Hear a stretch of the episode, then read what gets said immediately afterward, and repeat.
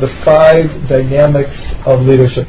So, if, if you remember, the first one was the art of compromise.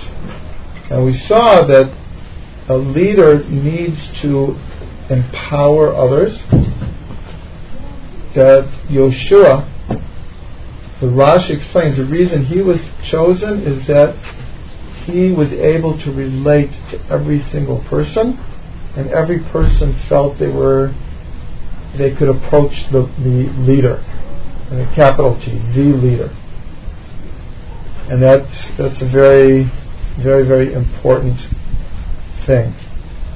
And then we learned that there's a fine line, a very fine line, between being able to facilitate compromise and yet not compromise one's ideals and one's red lines.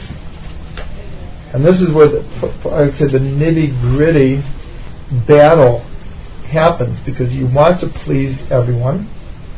You want to uh, kind of give everyone what they want, but you can't all the time. It's impossible without compromising your ideals.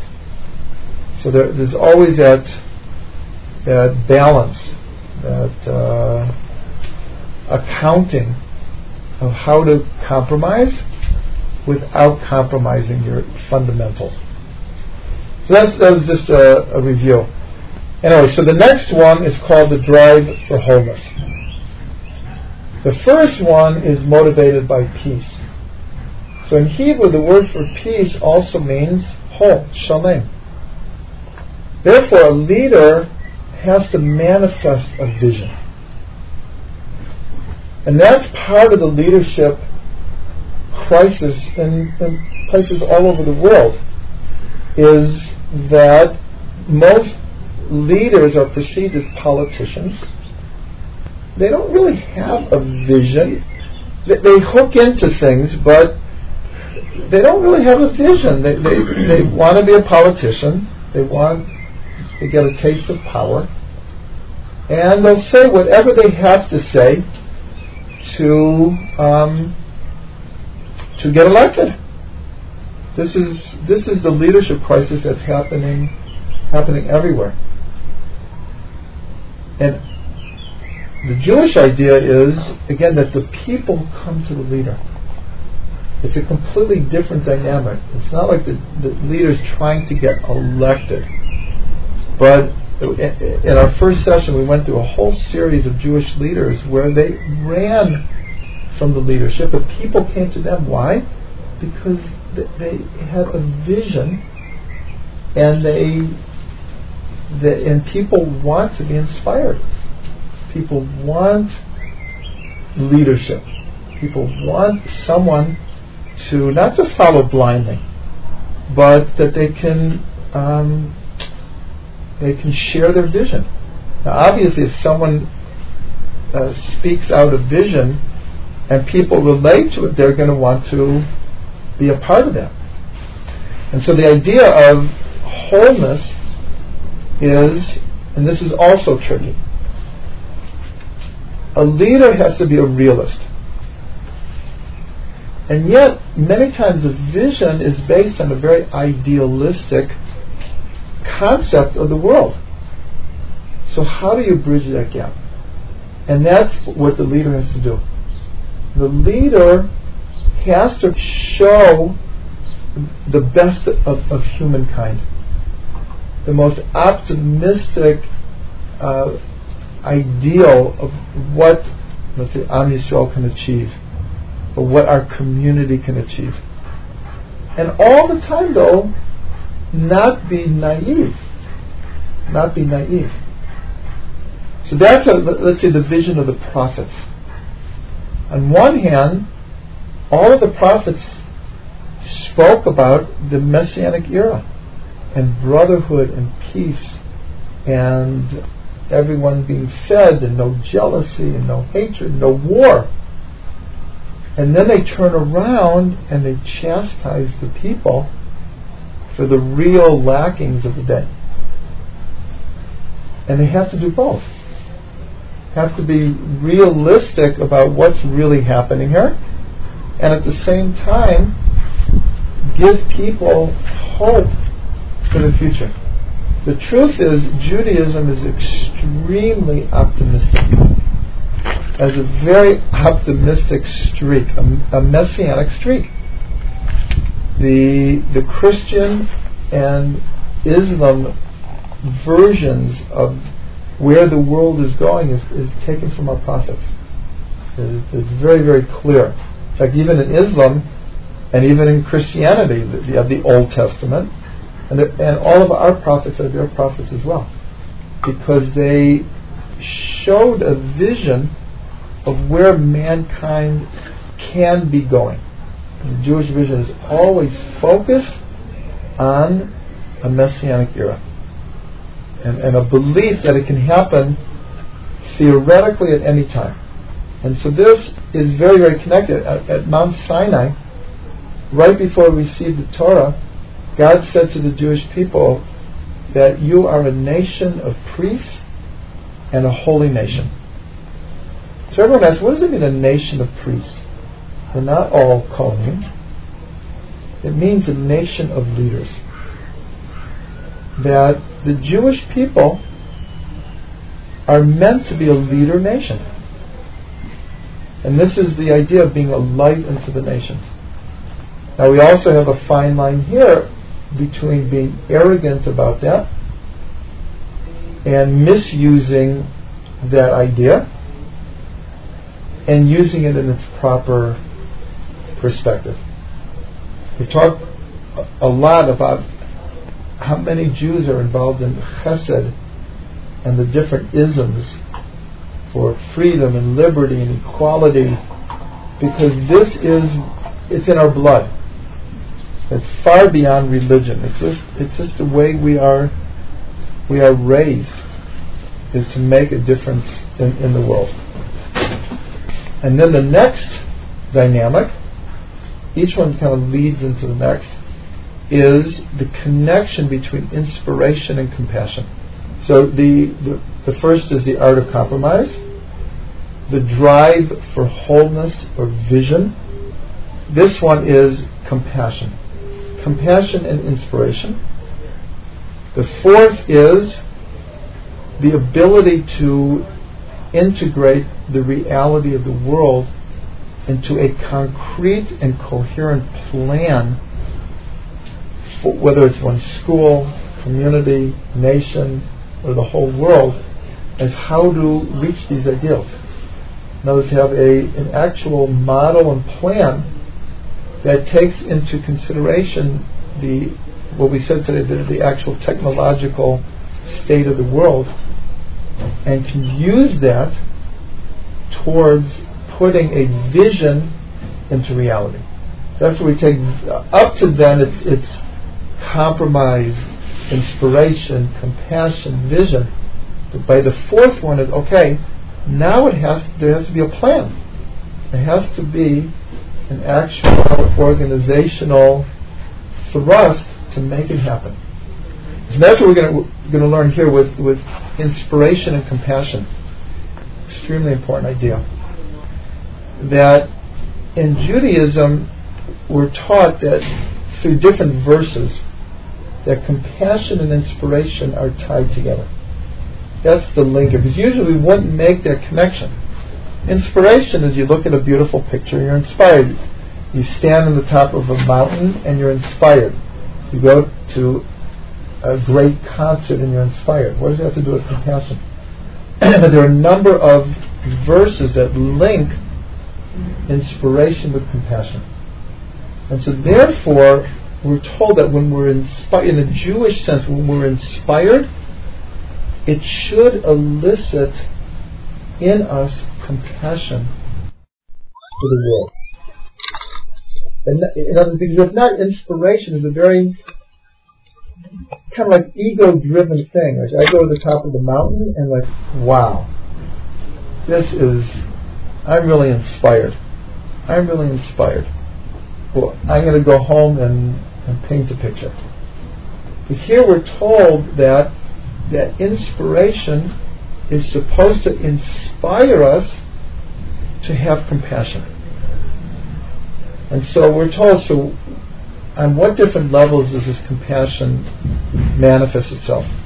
We're told on three levels. One, on every human being,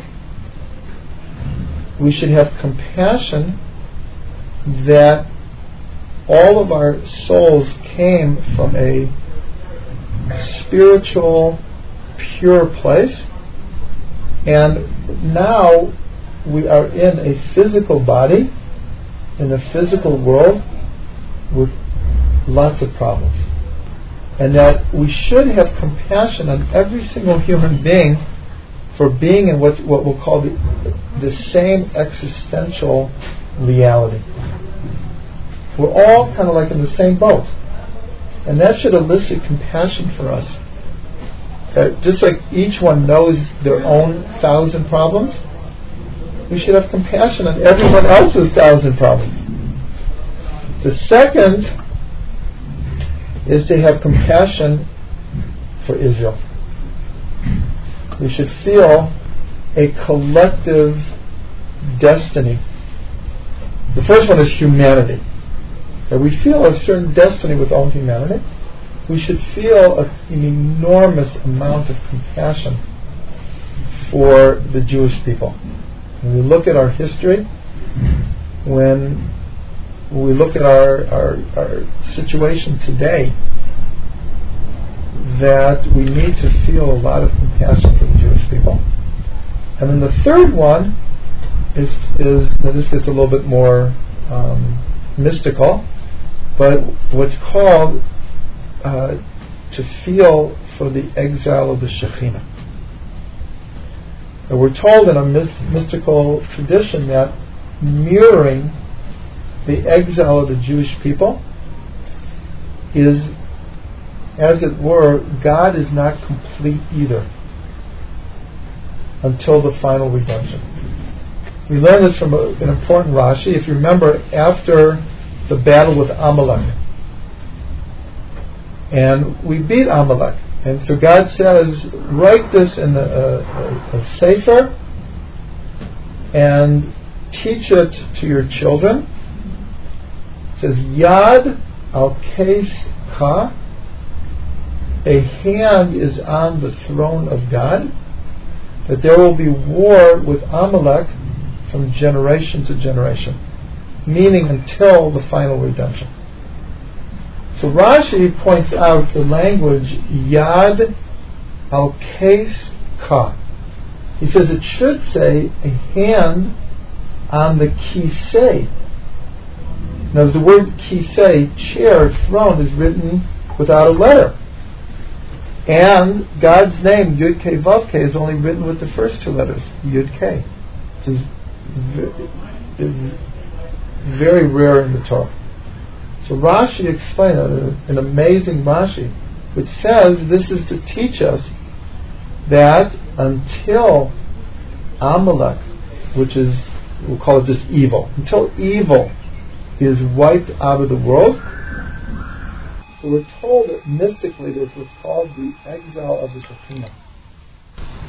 And that we should feel this is this is an interesting if you've never heard this concept, this interesting concept that we should have compassion on God. Just like we want God to have compassion on us, we should have compassion on God that the kind of world that we believe that He would like if everyone exercised their free will in the right way, the fact that his world is such a mess that we should have compassion on God. So the, the next step is okay, now I have compassion on all of humanity, on God, and the Jewish people. But what that means in a Jewish sense, and this is the critical point, compassion by definition means action. In other words, we can feel empathy. We can feel compassion and really feel it, really feel it, but not do anything about it. In other words, the example is we people watch the news every night about Darfur. Just using it this is as an example, and really feel like this is terrible. right? Seeing the pictures and like, this is terrible that this should be happening in you know year 2007 when there's plenty of food in the world, really, and we were supposed to have learned from the Holocaust that genocide's not to happen. And I, I really feel bad. And then do absolutely nothing for it. Even writing a five dollar check is doing something. So we're told that in a Jewish sense, compassion demands action. Demands action. And this makes the difference between a leader and someone, let's say, who's, who's not a leader. A leader, when they feel compassion or they have a vision, they're driven to put it into practice. Moshe, we're told, was driven by compassion. He's, he's the prince of Egypt. He sees a, a, an Egyptian killing a Jew, and he risks everything to save him. Because what, just without, he didn't think about it. He, he was overwhelmed of feeling compassion. He goes to the desert. He sees these young women are being kind of like pushed around by these shepherds, and he's like a, he's he named his first son a, a, from a stranger in a strange land. He goes and he defends him. Right? He's all by himself there, and he defends him. And then we're told how did he end up by the burning bush? Beautiful midrash is, but there's an addition to it that we don't know, is that he, a sheep ran away from his herd. And instead of giving one of the shepherds the job of finding this herd, he felt responsible. He went looking for the, the sheep. He finds the sheep drinking water by a rock. There was a like a cleft that had caught a little water and he sees the, the, the sheep drinking. So he said, Hey, now I know why you ran away. I didn't provide you with water. Now he took not only did find the sheep, but he took responsibility for it running away. And then he puts it on his shoulder. Said, You must be tired. Having run away, he puts it on his shoulder and he's walking back. So the Midrash says, of course, God is watching this whole thing and says, This is the shepherd that I want for my sheep. It's a beautiful message, but each part of it is telling us something. And as he's walking back, according to the Midrash, that's when the, the, the burning bush happens. That's why he was out there. And that's how the burning bush happened. And then he okay, he fights with God, he doesn't want to take it because he was so humble he didn't think he could do it. But once he takes the job on, he becomes the great defender of Israel. A number of times God says, like, move out of the way. Remember we learned this? And let me destroy the people and make a new people out of you. And, and Moshe, he, he defends the people. In other words, once he, he, he felt this compassion for the Jewish people, that was his driving force. That's like one example. We see it throughout Moshe's life. And then the next one, which in a sense becomes the most uh, applicable and, and, practical, is the, the drive for integration. Being able to take, like I said before, inspiration, vision, compassion, and come up with an actual plan. And the last one, this is called a sense of folly. And this sense is what I call being able to think outside of the box. In, in critical moments. Being able to really go beyond what you think is possible, and anything is possible, and at the spur of the moment make something happen when it's not happening or it's going in the wrong direction. That takes a leader. And this is also connected with the idea of joy. This becomes a very, very, very important ingredient in leadership is a sense of joy. But I'm going to leave it at that. I just thank everyone for coming.